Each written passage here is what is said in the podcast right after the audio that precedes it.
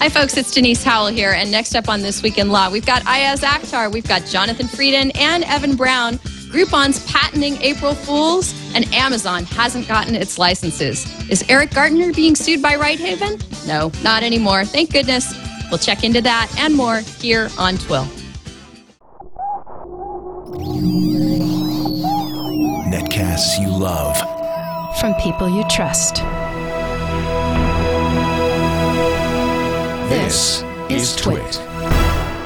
Bandwidth for This Week in Law is provided by CacheFly at CacheFly.com. This is TWIL, This Week in Law with Denise Howell, episode 105, recorded April 1, 2011, Accidental Sewage. This episode of This Week in Law is brought to you by Carbonite Pro, online backup for your law office. Carbonite Pro backs up your files automatically and continuously, so you're always protected. Learn more and try it free at carbonitepro.com.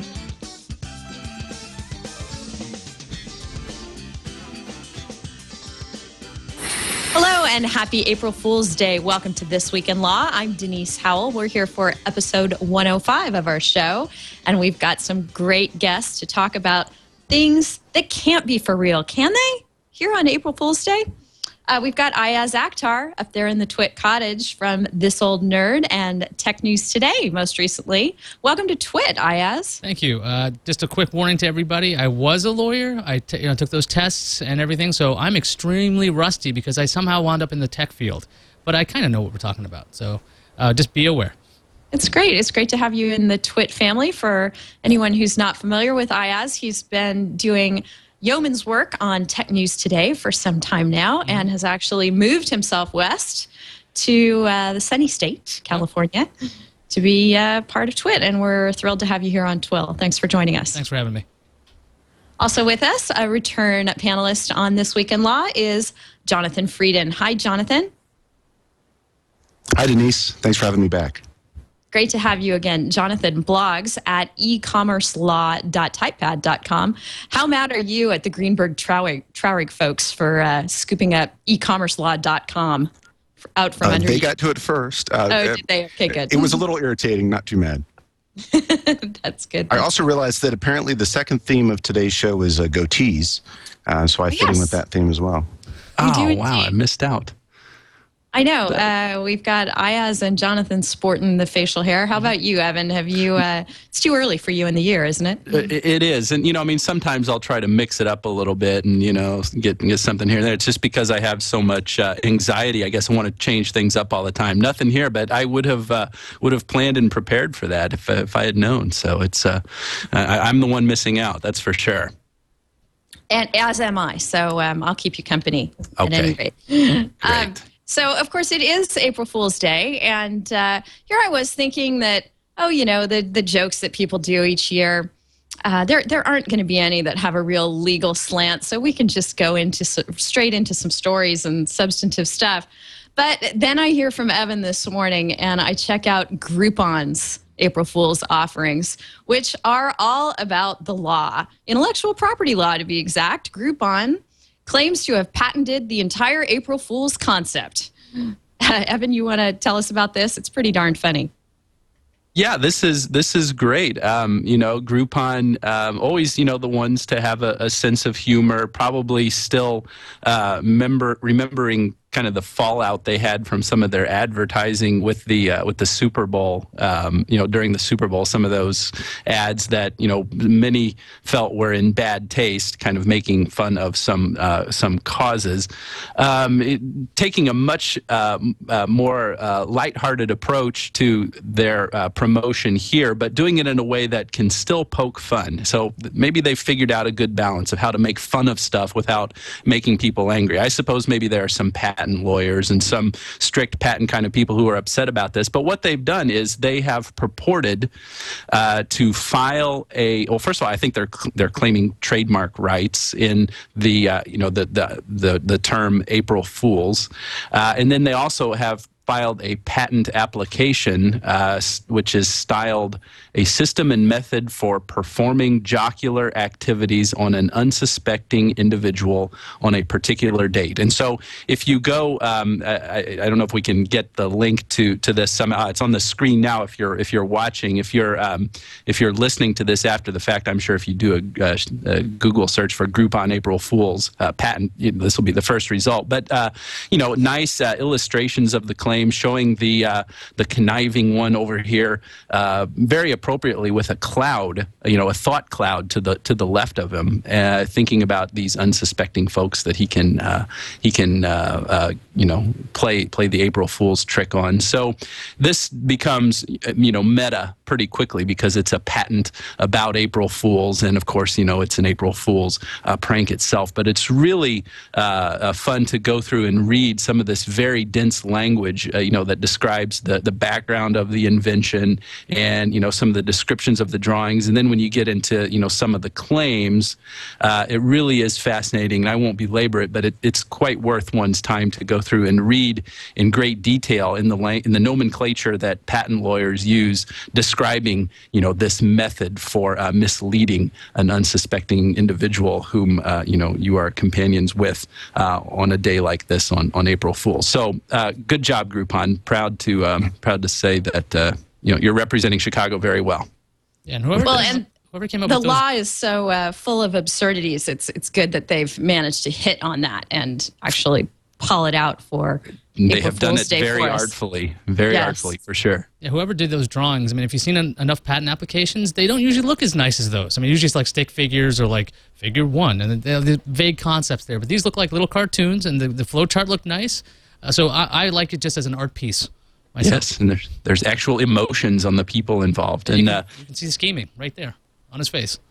Well, and then they have the whole page of cease and desist letters they're supposedly sending out to companies who, through their own April Fool's escapades, have violated the patent. Maybe we could show one of those. There was one to YouTube about their viral video from 1911. Do you think they're really sending those out? And did they really file the patent? That would be really interesting to see if they actually bothered to put it to the USPTO. I'm sure there's actually a whole bunch of those coming to PTO right now. They're just like, oh, great. I wonder if they even look at stuff filed on April 1st. It might be very depressing. Working as a clerk there going, oh, no, this is not real, is it? A method by which you can prank somebody? If this was an app, I guess you could try to patent it, but it's not. Just a method. Right. Well, how about this? Can this be for real? We got a heads up from listener, viewer Niels Elsenheimer, who read that Google was awarded a patent related to the Google Doodles. And this one's actually for real, I believe. Maybe it was filed on April Fool's, but I don't think so. A system provides a periodically changing storyline and or special event company logo to entice users to access a web page. So Google, which does a great job with its Google Doodles, obviously, and people love them, now thinks they should be able to patent that. Niels wonders how it's possible to patent it, even though they have been showing up since 1998, the Doodles themselves. I don't think, if it's your own prior art, that's really an issue. Maybe you're just late to the game in filing your patent application. Jonathan, any thoughts on this one?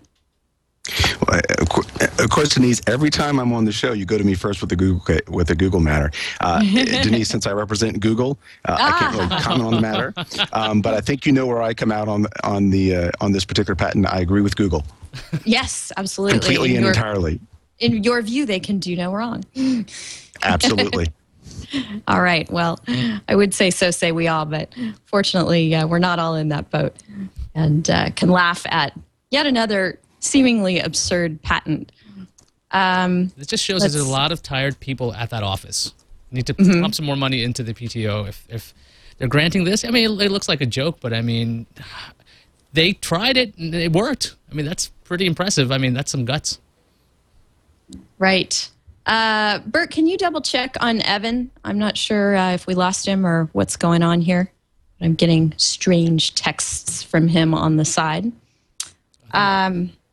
So what I'd like to jump into now, because I've been marveling at the unreality of it all week, pretty much, is this Amazon Music cloud-based service that we have been talking about on TNT yesterday, and lots of folks talking about online and in the Wall Street Journal, etc.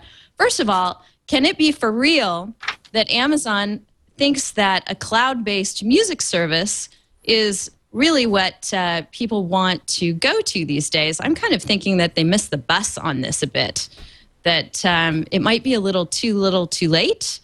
That, you know, I mean, from my own personal standpoint, I don't want to upload all the stuff that I've been listening to for years on iTunes to the cloud, because it's just too cumbersome. And, you know, this is going to be a for-pay service once you get beyond 5 gigs. And I guarantee you, people who have been collecting digital music for many, many years have more than 5 gigs of material.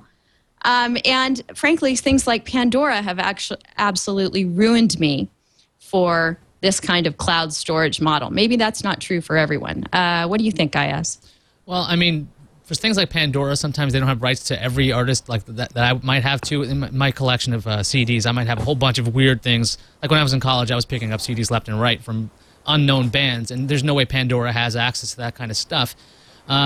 What I'm more intrigued with is the whole thing where they think they don't need a license. I mean, their concept is they have their own file, right? You have your own file that you upload to their servers, and then because you're accessing your own file, that's okay.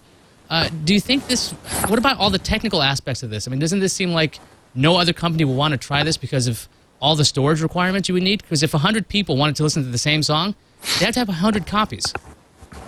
Right, that was the problem way back in the day with mp3.com. They had the logical concept that if you could demonstrate, if you could put your CD in your CD drive, and they had software that could confirm that, yes, you actually own that disc and have the rights to play it, then they were going to have one central storage location that people could access. So they wouldn't have to replicate every single user's version of that piece of media. That got them in all kinds of legal trouble. So as an attempt to get around that, Amazon appears to be offering a service that's going to allow users to upload their individual libraries and then store them on Amazon's vast S3 infrastructure. But when you begin to get into the licensing issues around all that, it's not at all clear that Amazon has permission from the content industry to be able to permit users to do this. And they certainly have not been buying into that with their comments this week. Jonathan, any thoughts on how this is all unfolded? And is it completely unbelievable that Amazon would go forward with this without getting all the licensing in place? I don't know that it's unbelievable. I think that what we saw is after the announcement of the service being offered, then we saw reports of Amazon entering into negotiations for the licenses that the recording industry, the music industry said that they needed in order to go forward. So whether one happened before the other and that was the same order that it was reported, or whether they had been in negotiations and they announced the system or the service prior to completing those negotiations as a negotiating ploy, I don't know, but in some of these stories, I go back to the Second Circuit's Cablevision decision as being support for the fact that the Amazon service is legal. I agree with you, Denise, that I'm not so certain that Cablevision says that, but I think that it does provide some support for their position. I think ultimately Amazon has taken an aggressive position in the hopes that it gives them additional leverage in their negotiations, because I think that what they're trying to communicate to the licensors is we're going to go forward one way or the other based on Cablevision. If you want any additional money out of it, then you better come to the table and talk to us now. Back up for a minute for folks not familiar with the Cablevision case or who don't remember it, and give us the context there. What did that decide? Well, in In Cablevision, that was a second, well, it went up to the Second Circuit, and it was a decision based upon a DVR case where it was actually a remote DVR service where folks were taping or recording video to a remote service.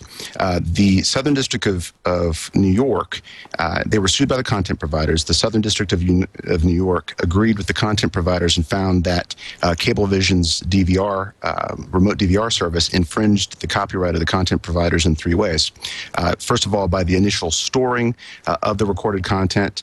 Second, by the copying of the content to Cablevision servers. And third, by transmitting that data, that content from the servers to the customer's set-top boxes for viewing purposes. And that infringed on the right of public performance. The Second Circuit actually reversed the decision and found that the initial buffering of the content doesn't constitute actually making a copy of the video, and that the customer, rather than Cablevision, who makes the copy of the program, which makes the service similar to TiVos and VCRs and dissimilar from an independent copying. So it was more like time shifting or VCR use, which was a legitimate and legal use of the content than it was making an additional copy for distribution. What do you think, Evan? Is Amazon going out on a limb here? Well, sure they are, but they have every reason to do this. And, you know, I wonder if secretly they're hoping that Google and, you know, Apple will just go ahead. I guess Apple be a little bit more bold. You know, it's already doing something similar to this. It's not really promoting it very much. They're probably, I wonder if Amazon is also hoping Google will just be as bold as well, because, you know, what is the content industry going to do? Is the content industry really going to sue everybody and, you know, cut off this, you know, this avenue of the ways that music may be enjoyed? I'm not going to put it past them. You know, they've made some decisions as far as their overall strategy that I don't necessarily agree with. You know, they've done that in the past.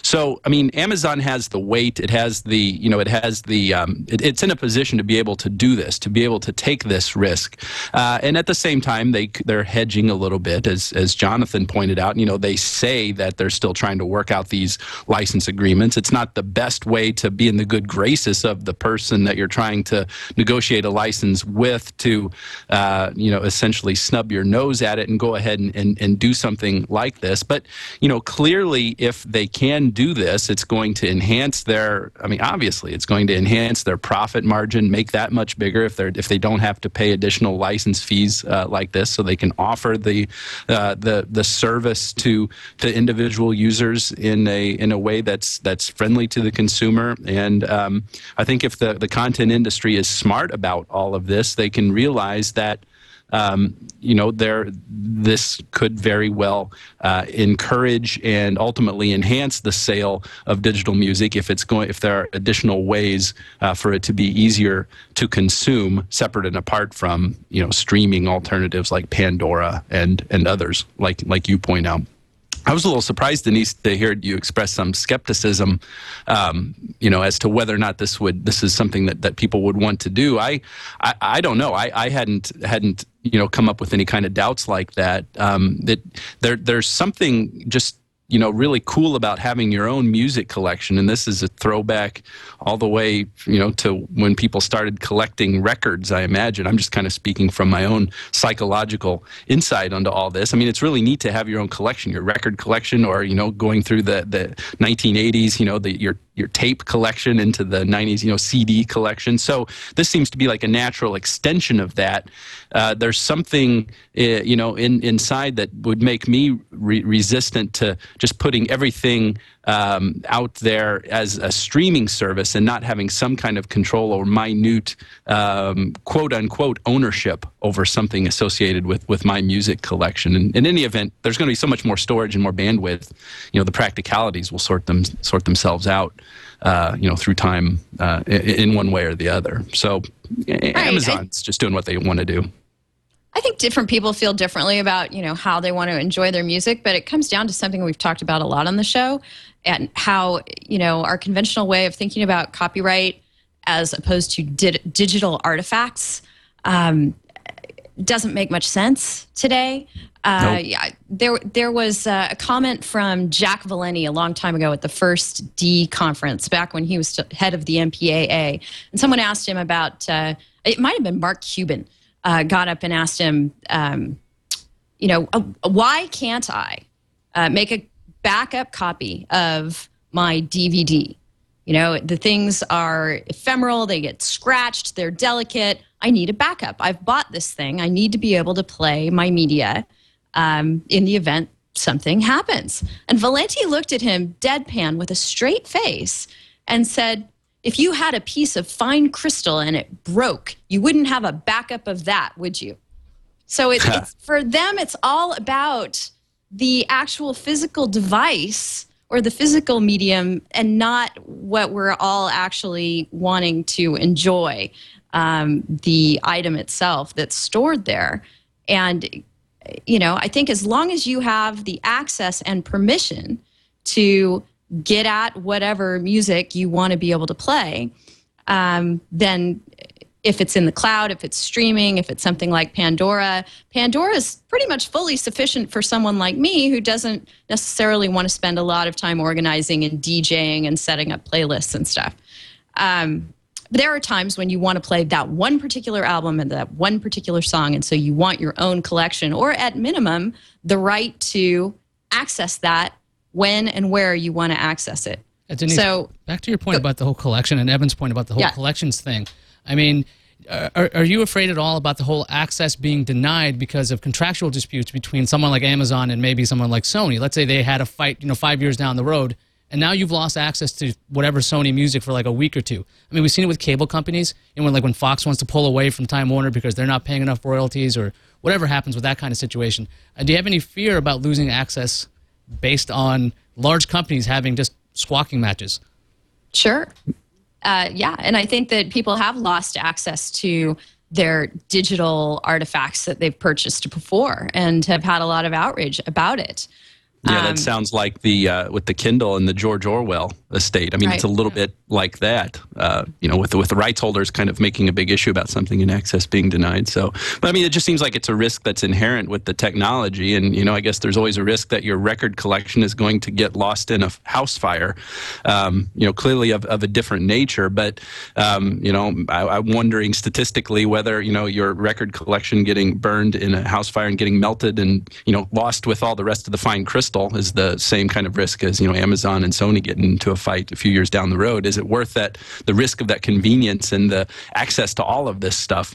Is it a rational, economic, and just kind of overall reasonable decision to make to be supportive of a model like this? Who knows? I certainly don't. There were a couple of other things that made this story a great April Fool's Week story. One was this whole sort of concept that I can't believe we're still struggling with the notion that what people want is to be able to play the stuff that they've bought the right to play, where they are, when they want to play it, from whatever device, et cetera. And we're still, you know, in the midst of the legal thicket that will someday enable that to happen. The other couple of points I thought were pretty interesting. Was that the Wall Street Journal came out and made this blanket statement about the Cablevision case that Jonathan discussed being basically Amazon's safe harbor here, that it would shield them and protect them, when I think that really the use case of what's going on is quite different than simply having an in-the-cloud DVR service for one's cable recordings. And finally, when you dig down into Amazon's MP3 download service, terms of service. And I know, you know, we're supposed to be the people who always dig down into these things and pay attention, right? Well, we do when a controversy comes up, like everyone else. You know, people don't pay, even lawyers don't pay that much attention to what all the various services terms are. I went and took a look and thought it was fascinating that Amazon tells users they have the right to copy, store, transfer, and burn the content that they buy from the Amazon MP3 music download service. I would think those are some pretty broad statements and potentially fighting words. What do you think, Evan? Well, I guess so. I was really glad that you noticed that and that you mentioned that in the piece that was in Ars Technica where you were quoted about this past week. You know, that certainly does seem to have some, to give us some insight into what Amazon was thinking. Are they trying to establish some, you know, course of, you know, some industry standard or something like this, saying, look, we allowed our users to do this for years and years. So record companies, why are you now coming to us and saying that there's some problem with this? You know, you didn't complain all this time.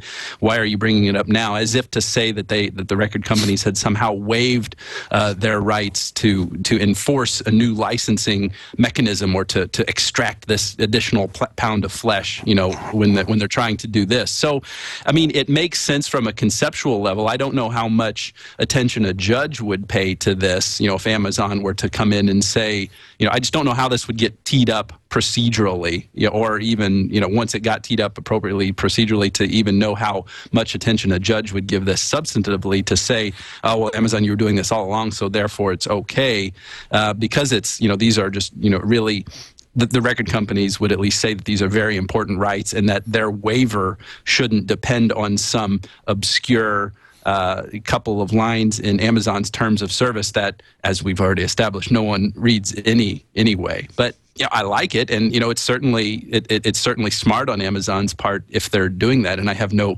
doubts that, you know, that this certainly does inform that desire for them to want to have to grant these broad rights to their users, so that it's not so strange and alien of a concept once they can launch a service like this. Right. I wonder if Amazon might try to make an argument at some point that, hey, you know, you bought into our service, you agreed to make your content available. And you were well aware, although no one reads terms of service, that this is what we represent to users. I don't know. It strikes me as an interesting little tidbit there. Jonathan, do you remember back in the Grokster case when our soon-to-be Solicitor General here in the United States, Donald Verrilli, made a statement on the record about users having the right to back up their media and how controversial that was?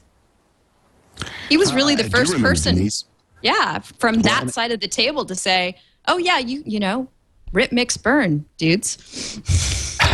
and I think all of this, Denise, I think all of this underscores the inadequacy of the Copyright Act as it exists. I think most of it dates back to 1908.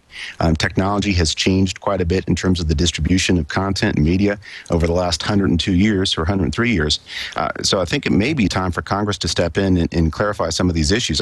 I was particularly interested in the fact that there were so-called you know, IP law experts who said that Cablevision protected Amazon absolutely, and they were certain of it, whereas I think there is some doubt, and I think that where you have confusion as to what the law allows, I think it's a situation where technology has gotten to a point where the law has to be updated to account for the better technology over the last 100 years. Yep.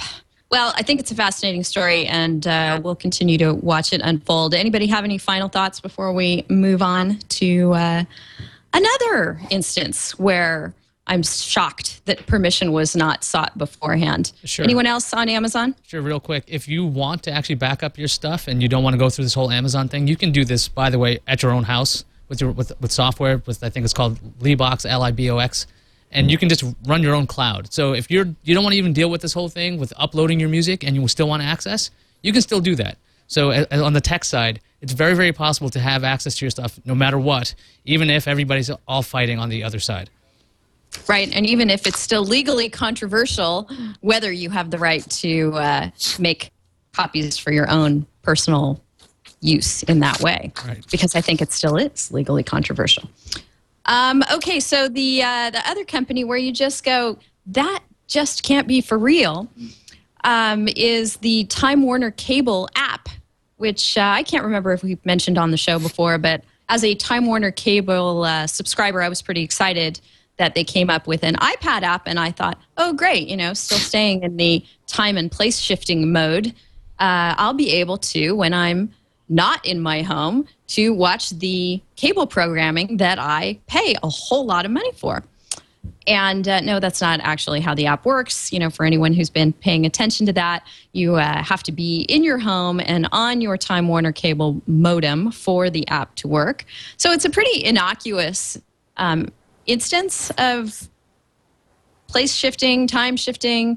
It certainly doesn't shift your place too much. It shifts your device from the TV to the iPad as it is right now. But still, even though it's innocuous, apparently the channels that are carried on the Time Warner service don't think so. And they think that this is an entirely new broadband platform and have the same kind of complaints against Time Warner as the record labels have against Amazon, that they went ahead and did this without getting all the proper permissions. Iyaz, are we seeing a trend here? I think we're just seeing a repeat of what the music industry did and what cable's doing now. I mean, well, not cable, but what television networks are doing. It's more annoying than anything, I think. They're going to fight no matter what. They always want rights every which way. Not rights. They want to get paid for every single thing on every instance of a download or stream of this thing. And the weird thing is, I was figuring out, okay, if you use a sling box or something, that's okay. It's almost like, where is the line? Like, how close do you have to be attached to your set-top box? So if this was actually built into hardware and it could stream to your app on your iPad, that would be fine, apparently. But if it's being streamed directly through the internet, that's crazy. So it just seems like I'm just wondering where they think the technical line is such that you should be able to access these things as if you were receiving on a cable box. Right. That's an excellent point. And I think it echoes what Jonathan was saying, is that when we get right down to it, the technicalities shouldn't matter all that much, should they? It should be the functionality. Yeah, what do you think, Jonathan? Well, Denise, the reason that the technicalities matter to the content providers here is that they don't get ratings credit for shows that somebody's watching on an iPad. And since ratings numbers are what determines advertising rates for the folks that are still tied to that, and they're going to have to get away from it eventually anyway, because none of us watch commercials with our TiVos anymore. But because advertising rates are tied to those Nielsen or People Meter ratings, they have to care about it. It goes to the fundamental, I guess, financial model for the business. And in this instance, the Time Warner cable issue comes down to differing interpretations of their carrier agreements as to whether these rights were already granted in those agreements or not. So the reason why they care is the ratings and the advertising rates. And it really comes down to not an interpretation of law, but an interpretation of the written agreement between the parties. Well, that's really interesting that that's related to advertising in that way, and it's on this point where you can draw a line to the do not track controversy that's going on with, browsers and all of that stuff, because to the extent that you can't track someone's behavior online, what sites they're going to, who they're talking to, and all that, it's more difficult to monetize that attention. It's interesting to see the parallels between all of that and the way that really advertising kind of is, that as a revenue vector is motivating a lot of this behavior, and not so much something that's inherent when it comes to the ownership of intellectual property rights. Is there anything wrong with my analogy there? Does it break down more miserably than what I could try to find a way it does? I thought it sounded pretty good. What do you think, Iyaz? Oh boy, I mean, that just sounds like you could just negotiate and say, hey, listen, fix the app so we can receive tracking information, if they really want it to be that way. But it seems like they want to just say, look, you cannot broadcast this at all. And I guess that's their first negotiating point. And then they'll go back and forth. And hopefully, if they want, they can have the tracking data. And the weird thing was, Time Warner only had a limited amount of networks on this application in the first place. So, I mean, maybe they foresaw there'd be problems here, or they wanted to test some companies. I mean, I know News Corp and Viacom were ticked about this, and they had cease and desist letters. They can fix this in software. I don't understand why this is such a horrible point that had to take these networks right off the application. Right. And the thing that depresses me about watching all this unfold, as well as Hulu and Hulu Plus and all of the different ways that the television industry is starting to enable its material to be consumed online or via the internet in various ways, is they seem to be focused on fixing the bug that is commercial skipping. That, the more we go into various alternative modes of distribution, they're going to make darn sure that what TiVo and Replay TV started all these years ago gets itself worked out, that we're all going to be stuck watching the ads. Jonathan, is that what it all comes back down to? Well, it absolutely is, Denise, and it require, they have to do that in order to save the industry. We saw what has been happening to newspapers when the web came online, and people went to the web for news. They were getting essentially the same content they could pay for in a newspaper, and in many instances it was available for free. In most instances it was available for free, and in large part it's begun to kill the newspaper industry, and the newspaper industry had to move towards other models for generating revenue. And I think that in terms of video content providers, you know, TV, movies, and the like, as we move away from a model that permits them to get advertising dollars directly or the traditional forms that they've distributed that form of media, if they don't find a way to keep control of it and monetize it, then they realize that the industry will die. The weird thing is for streaming things like things on applications, I mean, wouldn't they have a different advertising model? Couldn't they put up banner ads, or they could have much more interactive ads because this is an internet-connected device? So you can have, you know, you can have like iAds on there, or you could have just banner ads, or just anything that would show up. I mean, they could have a whole new model based on this internet system that, for some reason, like, I mean, on Hulu, they get to dynamically change the ads. So why not just embrace this and just allow this to happen on a Time Warner app? Do you think they want their own apps, like the News Corp app, and they want the Viacom app? I mean, what do you guys think they are going for here? I think they certainly want that. I think that they, maybe there is some grain of wisdom somewhere in their organizations that is telling them that their customers don't want that, that nobody wants to have to be beholden to several hundred separate applications to be able to access whatever it is they want to consume. And by the way, Tamahome in IRC has solved the commercial problem for the companies. So, you know, here's our gift to you from Twill. Play your commercials in slow motion so they look normal when you fast forward through them. Isn't that great? That is awesome. That's a great idea. Yes. But the problem is you can't even fast forward when you're on a service that is, you know, blocking your ability to manipulate the media like Hulu does. You know, you cannot skip those ads. Or maybe you can if you are incredibly technically savvy, but who's going to really jump through all those hoops? Then you violated the DMCA probably, so right. You know, kind of stuck. Exactly.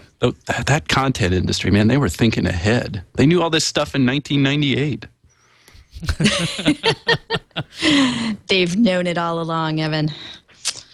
All right, so more ridiculousness and absurdity. LimeWire wants to not have to pay $75 trillion in damages. I don't think that there's any way, you know, that any individual or company could be called to pay $75 trillion in damages. I don't think LimeWire could pay more than a couple hundred thousand if they're lucky. You could, you know, liquidate Europe or something like that. That might work. That's a great idea. But that's what the RIAA thinks LimeWire owes. Judge Kimba Wood has been reining them in somewhat, as is her job as the judge in the case, saying that they're limited only to a single statutory damage award from the defendants per work infringed, for several reasons, including the absurd result which would ensue if they actually got an award per infringement. Jonathan, what do you think about this one? Well, I think in order to place the absurdity of the suggestion that they would be entitled to an award of $75 trillion in the context, first of all, the judge in the case noted that the plaintiffs were suggesting an award which was more money than the entire music recording industry made since Edison invented the phonograph in 1877. And if you think about the amount of money we're talking about, if you were to take it in $1,000 bills and stack it, you know, $1,000 bill on top of another $1,000 bill, the stack would be 5,092.5 miles tall. So that's the size of the award that they're seeking in this instance. And it's a statutory damages award, and I think the judge is right to say that that's not the intent of the statute, for you to be able to come in and essentially get from a single defendant more money than exists on the entire planet of Earth. Wait, now, were those bills stacked, or were they end-to-end? Because that makes a huge difference as to whether this is reasonable. It's stacked, Evan. Absolutely stacked. Okay, then it is absurd. Now, I've got a question. Right. Way back when I went to law school, we had this thing called model rules, and you had to have like good faith when you would make a claim, like something like this. How on earth can any attorney write down on their complaint that this company owes them $75 trillion. You do it with your little finger on your chin. Oh, just I must have missed that. Was that just added in the last 2 or 3 years? I must have. It's in the appendix somewhere. Okay. It's in the comments. Yeah. I'll go to the CLE next week and I'll find out. In all seriousness, though, you do it under the Copyright Act as it exists in the United States today, and you do it with a straight face. And I'm worried that Judge Kimba Wood is putting herself out there as vulnerable on appeal by reining this in, because, you know, technically under the law, you're entitled to your statutory damages per infringement. Yeah, as long as they don't bring up absurd results. Per work infringed. I never realized there was any ambiguity in this section. I'm trying to look at it right now. I have a book in front of me that, you know, it's intellectual property paper? Statutes. It's, where is it, Jonathan? You know, it's section 5 something. Yeah, I have it on my iPhone app here. Section 504. Oh, geez, you got an iPhone. Here I am with my book. You're making me look silly. Evan, I'm a technology lawyer. Which technology will win, the search or the paper? Maybe IRC will ride to our rescue. Akhtar, you're absolutely right. And Judge Wood writes about the absurd results clause and is relying on it. But still, I mean, you know, I think that anybody with a straight face would look at this and say, yeah, that's an absurd result. But you never know. I mean, it is at odds with the actual way that the statute has functioned in other cases. So, you know, I think LimeWire can absolutely, you know, if you're their lawyer and you're being a zealous advocate and you're also concerned about being in good faith and not getting yourself sanctioned for doing something that, you know, is so amazingly outrageous and not in accordance with the way the law works, you go in and you make this claim. You do it every day. I think to defend it, wouldn't the entire oral argument be like, come on. It's not possible. That can't be for real. And that would just walk away at that point. Yep, wow. Absolutely. Well, Evan, did you dig anything up, or shall we move on?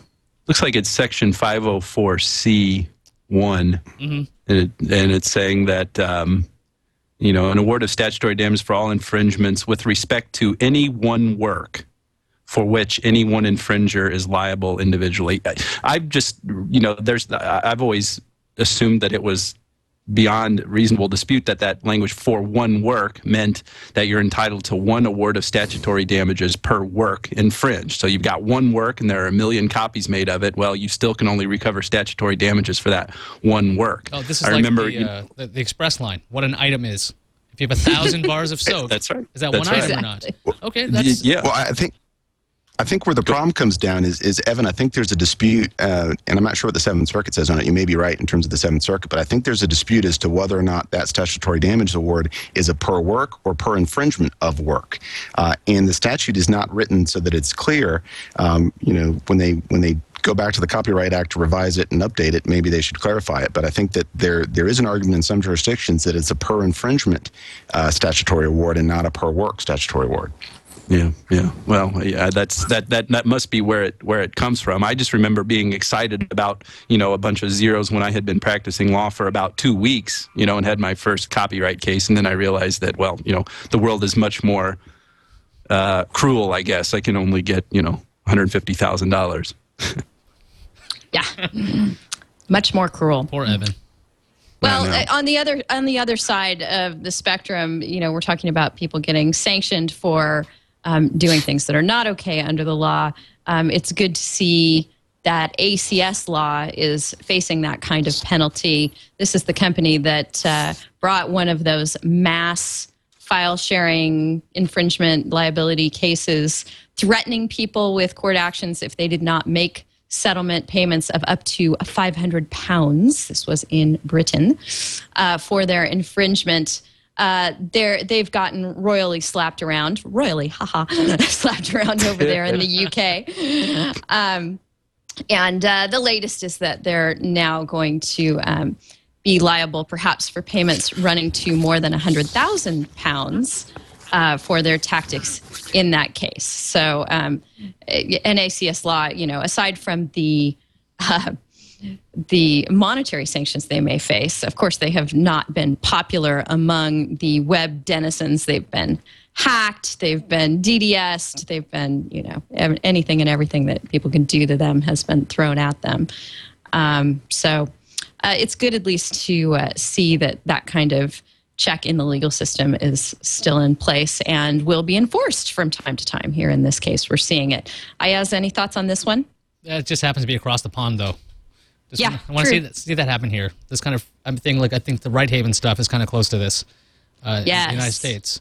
So I hope that this kind of thing happens with Righthaven a couple times. Yeah, and you see it's trickier here because, you know, here we have the American rule versus the English rule when it comes to the payment of costs and attorney's fees. And I think that's what you're alluding to, Iyaz, right? When you're saying, yeah, this is across the pond. You know, in the U.S., generally, unless, you know, you have a contract with somebody that says loser pays the winner's attorney's fees, or there's a statute that says the loser pays the winner's attorney's fees, each party pays their own attorney's fees under the American rule. It's different over there in England, and that seems to be kind of coming into play here. Now, the Copyright Act, and, you know, we should all be grateful for the second opportunity during the show to get into the interstitial parts of the Copyright Act, talking about, you know, the award of attorney's fees. It says the loser pays if you're the prevailing party. And, you know, that's what the Copyright Act provides if, you know, you've registered your work in time, and there's a bunch of other conditions that have to be met here. But my experience has been that the judges are here in the U.S. are unwilling to award costs and attorney's fees unless there's really an adjudication on the merits, you know, to make, you know, to a real determination of whether or not there was copyright infringement here. I've been involved in more than one matter representing defendants accused of infringement, and this is just so irritating when plaintiffs do this. They'll file the lawsuit. They'll even, you know, get into some discovery and all that stuff. We have to really, you know, think about the case, mount a defense, incur costs and attorney's fees, and then, you know, they'll just withdraw the case. You know, they'll just voluntarily dismiss it. And then it's very difficult. The case law supports the judges when they make these decisions. It's very difficult to get a judge to award attorney's fees when the plaintiff just kind of goes in, you know, muddies the water a little bit and then decides, oh, well, I didn't really feel like prosecuting this copyright infringement action anyway. So that's one point in which the Copyright Act kind of helps defendants who are you know, you might say, you know, the victims of trollish plaintiff's behavior, but it doesn't really go quite far enough, I believe, at least when I have my defense lawyer hat on, thinking about these things. Right. So I want to get into talking about Righthaven in a minute. Jonathan, before we go to that and to thanking one of our sponsors, do you have any thoughts about ACS Law as we close that out? Well, and sure, just to go back to what Evan was talking about, the problem with the copyright statute is that the attorney's fees provision of the law is written in a manner that makes it discretionary with the court. If the law were changed to make it a shall, to replace a may with a shall, then the court would be required to award reasonable attorney's fees to the prevailing party. And it could even be done such that it's a mandatory provision with certain guidance given to courts. For instance, it should always be the case that a plaintiff who brings a copyright infringement action in bad faith should always end up paying the defendant's attorney's fees and costs associated with that litigation. But unfortunately, because of the way the statute is written, that's not always the case now. Mm-hmm. Yeah. Mm-hmm. Well, a lot of people feel that way about, you know, the entire United States judicial system, that we should just switch over to the British way of doing things and make it so that, you know, you really have to stand behind your claims. And if you lose, you pay the other side's attorney's fees. But we're a long way from being there. We love litigation too much. You know, it would really stifle the impulse to file a lawsuit if you knew that you really faced a fair chance of having to pay your opponent's attorney's fees if you lose. Right. And I think that you find in Commonwealth states, nations that follow the British form of litigation, you find less litigation. And I think that's exactly why, is that you know that if you bring a claim and you lose, you're going to end up paying the other side's attorney's fees. But we tend to be fairly egalitarian in the United States. And the biggest argument that comes up against following the English rule is that the English rule disproportionately disadvantages small litigants, so that if you're in a situation where it's a big guy against a little guy, the big guy can cover the fees of the little guy if the big guy loses, but the little guy can't cover the, you know, multiple big firm lawyers working on behalf of the big guy in the litigation if the little guy loses. So that's, I think, the reason in this country we haven't gone to the English rule. Yep. Well, you know who doesn't discriminate between big guys and little guys? Who? Carbonite Pro. Who? Carbonite Pro. Sorry, that was a disastrous segue. But I'm just going to have some tea while you're reading this ad. Absolutely. Have some tea. And one of the things that I absolutely love about Carbonite Pro is that I am here on my work computer doing our show. And it has, and I use Carbonite Pro to back up all my stuff. It has a function up on my little... oh, I forget what you call this thing at the top of the Mac, but, you know, little icons. Yes, thank you. Menu bar up at the top where you can click on the Carbonite Pro icon. It's a little padlock. And you can tell it to pause itself for 24 hours because you want to make sure that all of your bandwidth is being engaged in other things. Most of the time when I'm just working away at my computer, I don't pause it. I let Carbonite Pro run in the background because it is not a resource hog at all. It waits until your computer is idle and it makes sure that all your stuff is backed up.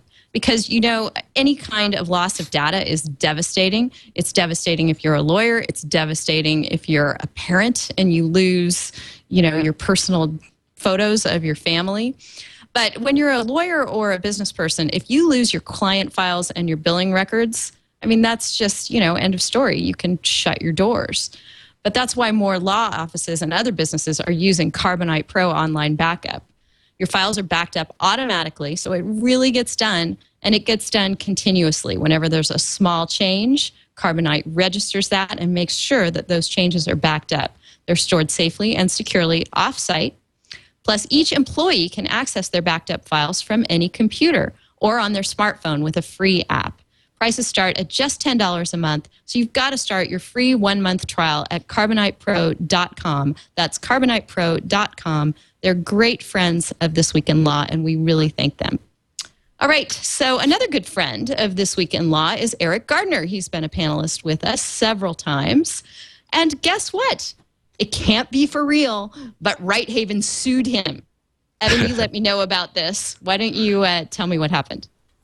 Yeah, this was actually a little bit complicated, so I want to make sure that I get it straight. He is, of course, a freelance journalist, Eriq Gardner is, and as you mentioned, he's been on the show with us at least a couple of times. He usually writes for The Hollywood Reporter, but he wrote one article for Ars Technica last December about the Righthaven stuff. And Righthaven is, of course, this company which is very closely affiliated with one of the Las Vegas newspapers. Is it the Las Vegas Journal Review or something like that, where the Las Vegas Journal Review has assigned all its copyrights to Righthaven, and the Righthaven goes out and sues everybody who, like bloggers and little small web publishers, for infringement when they will, you know, copy articles now owned by Righthaven. Righthaven has actually expanded its efforts to work on behalf of the Denver Post.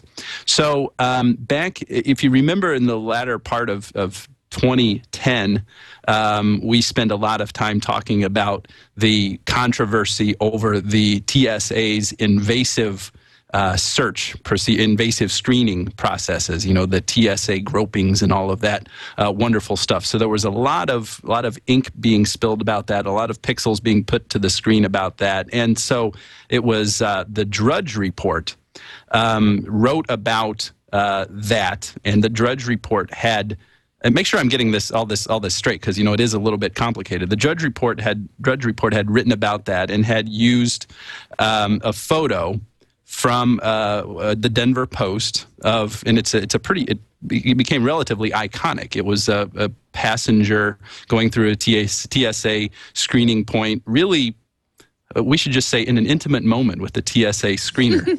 I don't know who was enjoying it more. And so simply stated, Righthaven sued the Righthaven sued the Drudge Report for using this photo from the Denver Post. Well, then here's where it gets kind of, you know, multi-layered on all this. Eriq Gardner wrote about that lawsuit that Righthaven had filed against the Drudge Report over the use of that Denver Post photo, and in his article that Eric wrote for Ars Technica, he used a snapshot, a screen capture from the Drudge Report using that photo, which had originally appeared in the Denver Post, which Righthaven was suing over. And interestingly enough, Eriq Gardner had gotten that screen capture from the court filing, you know, probably had logged on to Pacer, you know, the service by which you can get federal pleadings and federal papers from the courts, had taken that from the court filing that Righthaven had made against the Drudge Report over this. Probably was in their complaint and a matter of public record. Yes, it was probably Exhibit A to the complaint, and you can log on and pay a few cents per page to get access to this information from our federal government. So that all happened back in December, and earlier this week, it was either Monday or Tuesday. You know, this is how I found out about it. I follow Eriq Gardner on Twitter. It's E-R-I-Q. Gardner on Twitter. That's how you spell his name. And he said, he put out a tweet that said something like, "Oi, I've been sued by Righthaven." So of course that, you know, wow, instant buzz right there. And so the world was abuzz with this news for about, what, 12, 15 hours? You know, we kind of got to sleep on it. And then the news the next morning was this great piece. Oh, this is just a wonderful journalism by Nate Anderson, again, at Ars Technica, who, you know, informs the world that Righthaven had dismissed its lawsuit against Eriq Gardner with prejudice. There was some confusion as to whether it was with prejudice or without prejudice, but it was with prejudice. And that means they can't come back and file it again. Yes, over forever. And essentially, Righthaven's version of this is, oops, sorry, we didn't mean to sue Eriq Gardner because he's a journalist. It was, you know, a clerical error or administrative error or whatever there. So wonderful. One of the many hundreds that were filing, and it slipped through the cracks. Yeah, yes. I mean, you know, it's you know, the details, you know, the name of the defendant is just a minor detail. So it couldn't have happened at a better time of the year, you know, that we can talk about this on April 1st, because it really does epitomize something that would have sounded like an April Fool's story, you know, in any event. So it's just really pretty comical, kind of fun. Yeah, absolutely. And we're so happy that Eric does not have to come into court and actually combat this thing. Yeah, I mean, he's the most mild-mannered guy, you know. Yeah, who would want to do that? And, you know, yes, he is a consummate journalist. And, you know, as Nate Anderson writes up, he's doing exactly what journalists are supposed to do under the law and otherwise. So, Iyaz, any thoughts on this one? Well, it'd be interesting if they actually went to court and they could say, hey, look, it's fair use. And then maybe Righthaven would have this nice, big, fat precedent against it, so they couldn't do this all the time. But I mean, I was more impressed that Evan was able to recall all the facts of this thing, because this was pretty complex. And I had to look up Righthaven myself because I was preparing for the show. And I just didn't know something like this existed. I mean, they just go out and sue everybody, and they obtain copyrights by doing this? Is that how that works? No, they have copyrights, and they are trolling for uses of any of the material from the various clients they represent. It's a law firm in Las Vegas. So they're suing on behalf of all these companies. It just seems, I just can't believe this exists, quite honestly. That's what I was just surprised. I thought this was a joke. They're technically suing on behalf of themselves. That's what makes this even more trollish, is that, you know, Righthaven is not the law firm representing someone else. They are getting by assignment the copyright. Yes. So then they are the plaintiff themselves. They own the copyrights by assignment that used to be owned by that Las Vegas newspaper and the Denver Post. So that's what I think is kind of raises the troll sensibilities in people, or the troll censor sensibilities. Yes. The analogy to companies that come along and buy up patents simply for the right to sue over them. Same idea. Let's see, Jonathan, any thoughts on Righthaven and or its little mistake here? Well, I think what it illustrates is the problem that you run into when you treat litigation like a mass-produced widget. In this instance, Righthaven, since March of 2010, has filed 261 lawsuits over Denver Post and Las Vegas Review Journal material and 57 lawsuits over this particular pat-down photo. When you treat litigation like a mass-produced widget, you run into these problems. And I have problem with the claim that it's a clerical error. The fact is that I have the complaint right to my left, and it is electronically signed by a lawyer who, under the Federal Rules of Civil Procedure, had to review this, and by signing it, indicated to the court, as an officer of the court, that it was warranted under existing law and under the facts of the case. And I don't see how you can do that and have it be strictly a clerical error. This is an error by a lawyer that filed something that shouldn't have been filed. Yep. Well, here's one that I think really has to go in our bucket for can't be real, but it turns out that it is.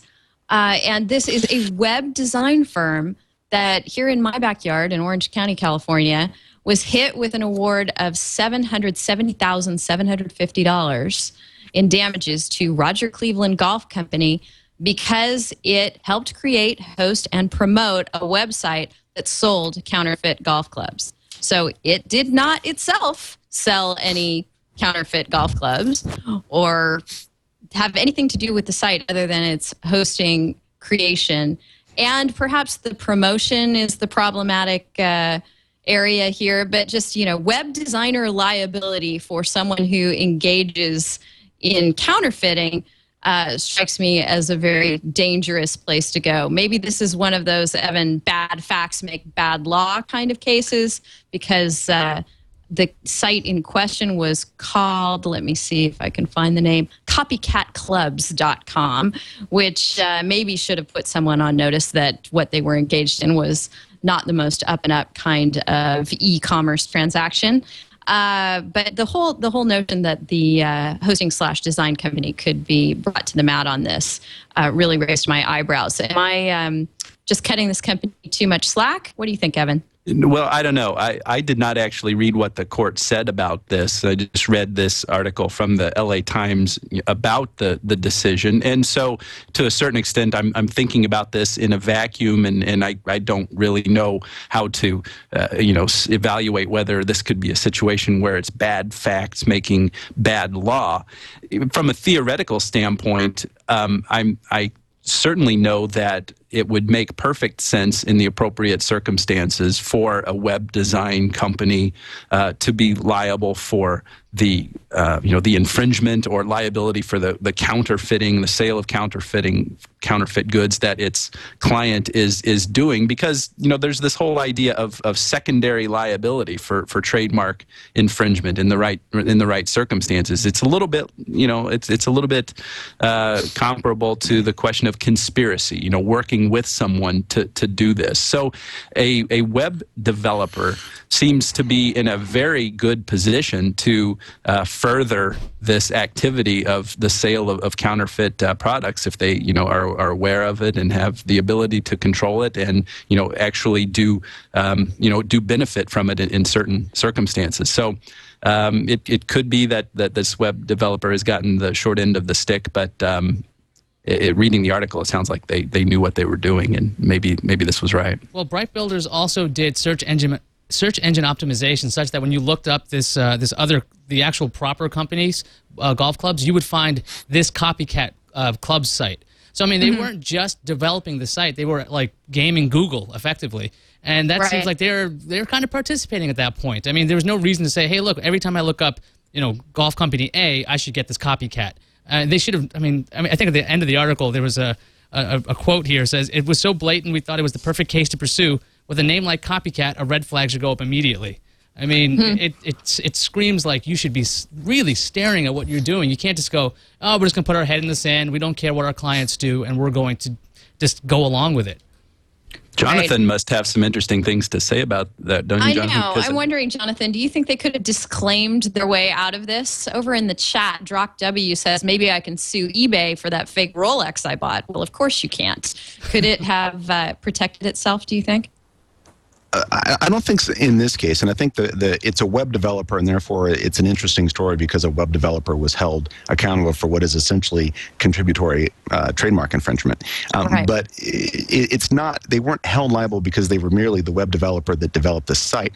They were held liable because they were the web developer that participated in the infringement. And in order to be held liable for contributory trademark infringement, you have to intentionally participate in the infringement. And I think what the court found was, in addition to the name of the site, that made it clear that they were selling knockoffs of famous brand sites, and the SEO issues that Iyaz mentioned, that there were other facts that supported the conclusion that they weren't simply a web developer that, without knowledge of what the company was doing, developed a website for them. They were active participants and partners in the infringement, and that's why they were held liable. I think it's a case that's interesting for us to talk about now, but I don't think that it's going to affect the vast majority of web developers who do their work without encouraging, enticing, or participating in the infringement of a trademark.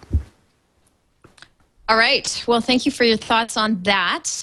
Next, I want to discuss this new case against Facebook by the parents of Carolyn Wimmer, a woman whose dead body made the rounds on Facebook last year. It's interesting in a couple of ways.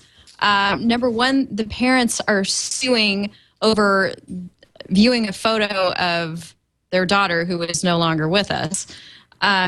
Secondly, they want Facebook to turn over the names of everyone who ever viewed the photo, and they want liability to attach to Facebook for allowing this photo to make the rounds. Of course, Facebook, again, we're talking about disclaimers in terms of service.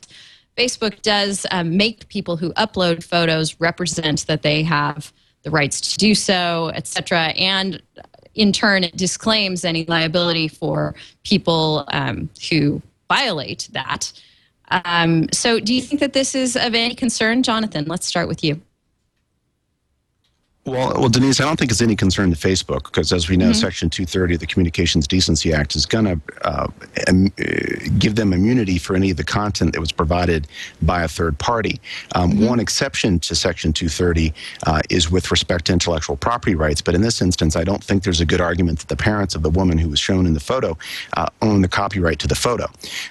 If that's not the case, then I think Section 230 is going to protect Facebook for any liability that would otherwise attach. The more interesting part of the case to me is the desire or the need to obtain the identities of everyone who viewed the photo. And it seems to me that if it was a matter of merely trying to establish some form of damages, that numbers would be sufficient. But I don't know if and this is a plaintiff's lawyer in New York, who has some level of fame or infamy, depending on how you believe, which side of the story, with respect to some of his past activities with regards to judicial screenings and the like. But the fact is that it seems to me to be fishing for new potential defendants, and I'd be interested to see what potential causes of action one would have against someone who merely passively looked at a photo on Facebook. Yeah, that does seem like a stretch. Yeah. Iyaz, any thoughts on this one? Yeah, if terms of service couldn't protect Facebook, wouldn't this argument prove entirely too much? Wouldn't every site not be allowed to have any photos of anything in fear of being sued for having a photo like this up there? Well, yeah. Well, they would, and that's why Section 230 was enacted, and it was to protect this sort of feeling that the internet is this, either depending on how you look at it, either the wild, wild west with no rules, or it's an area, a town square that is entirely protected and where the free expression of ideas is encouraged amongst the populace. So to hold Facebook liable under these circumstances would do exactly what you suggested, which would be to curb the ability of these forums or portals for people to communicate to provide that service to internet users. I just think it would basically shut down every photo sharing site ever existed, and I don't think that's going to be something that's going to be allowable. I think it's just the argument is interesting, but suing Facebook is effectively suing the internet. Right. Well, let's go to that exception to Section 230 for a moment. Suppose there wasn't any controversy about the plaintiffs actually having the right to sue over this photograph. Evan, is this a problem with Section 230? Its carve out of IP, or can sites like Facebook adequately deal with this through their terms of service?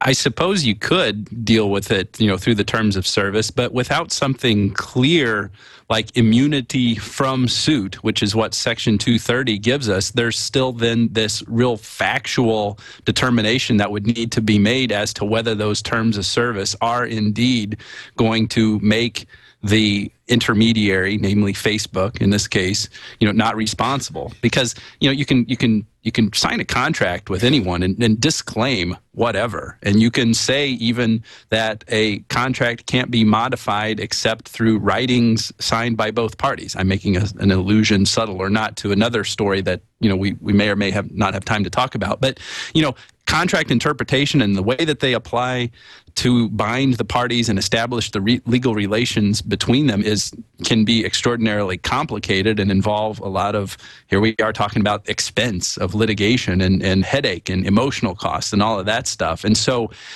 terms of service may, in an ideal world and in a frictionless vacuum, be great for managing liability. But when there are real disputes and there are real photos of real deceased people being uploaded to the internet, plaintiffs' lawyers get pretty excited and don't really care too much about what, you know, oh, the terms of service might say. You know, they're going to sue regardless. And my golly, they're going to go in there with a strong hand and fight for justice and what's right and all of that stuff.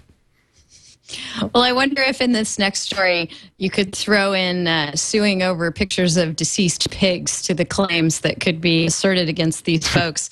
I'm hoping Burke has queued up for us a video called Three Big Pigs.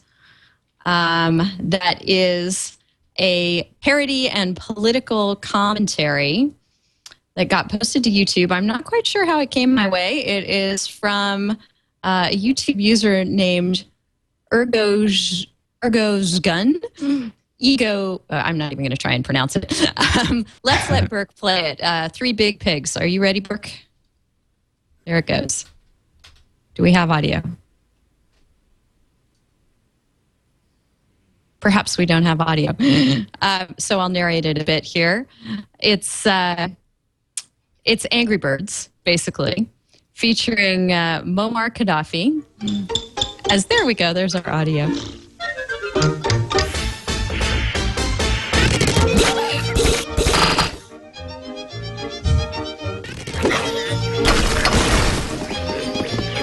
a good thing the audio is helping us understand it. Well, the audio is from Disney's Three Little Pigs. Uh-oh. Okay, so watch what happens here at the end. The mighty eagle sweeps in. Takes care of Muammar. So, who's afraid of the big bad wolf? Oh yeah, I recognize that now. So I remember how this came my way. Someone tweeted it and wondered if, you know, the comment on it was, "Watch it quick before Disney takes it down," because we've got the Three Little Pigs in there, and of course, obviously, Rovio might have some kind of claim too. I put it on our Facebook page over at facebook.com/thisweekinlaw and asked people to offer a fair use analysis vis-a-vis Angry Birds and the Three Little Pigs audio. Andrew Thompson said, well, the video's transformative political commentary. It should pass fair use muster. I can't imagine Rovio or Disney sicking the lawyers on the YouTuber, but as the video gains popularity, it could get mistakenly taken down over a DMCA request. I think it uses all of, well, maybe not all of the audio from Three Little Pigs, but a good chunk of it. And it certainly doesn't use the entirety of Angry Birds either.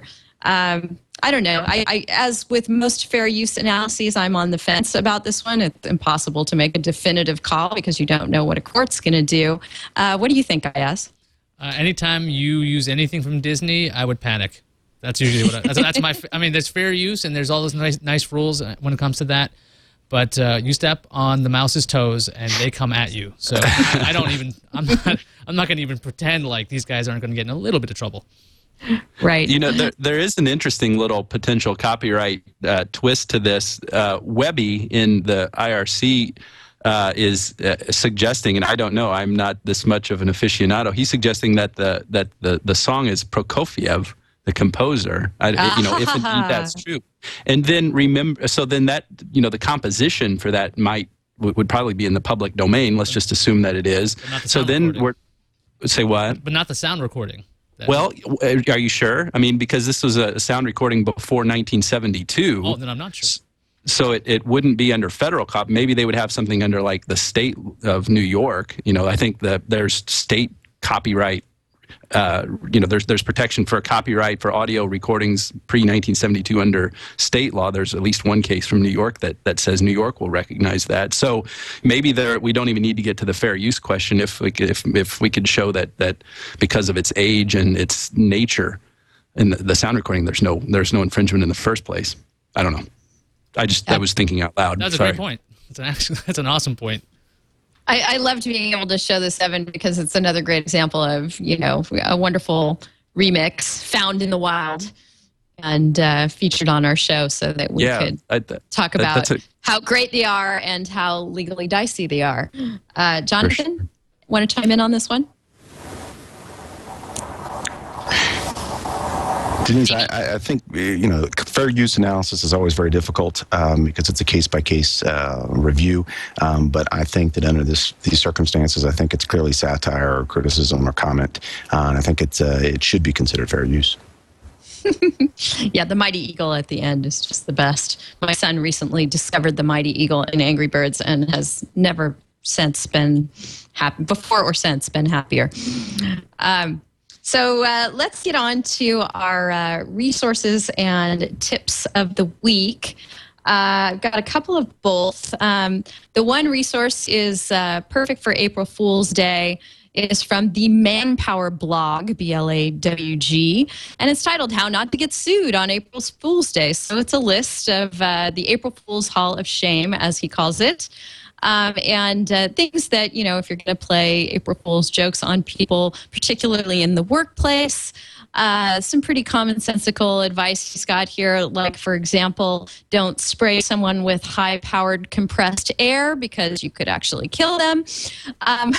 Don't give away a Toyota and then try and pass off a Toyota as the prize because someone might sue you for it. Breach of contract and fraudulent misrepresentation, that kind of thing. So on April Fool's Day, I figured that was a decent tip. And then another tip would be, I just wanted to pass along because I think it's perfectly legal.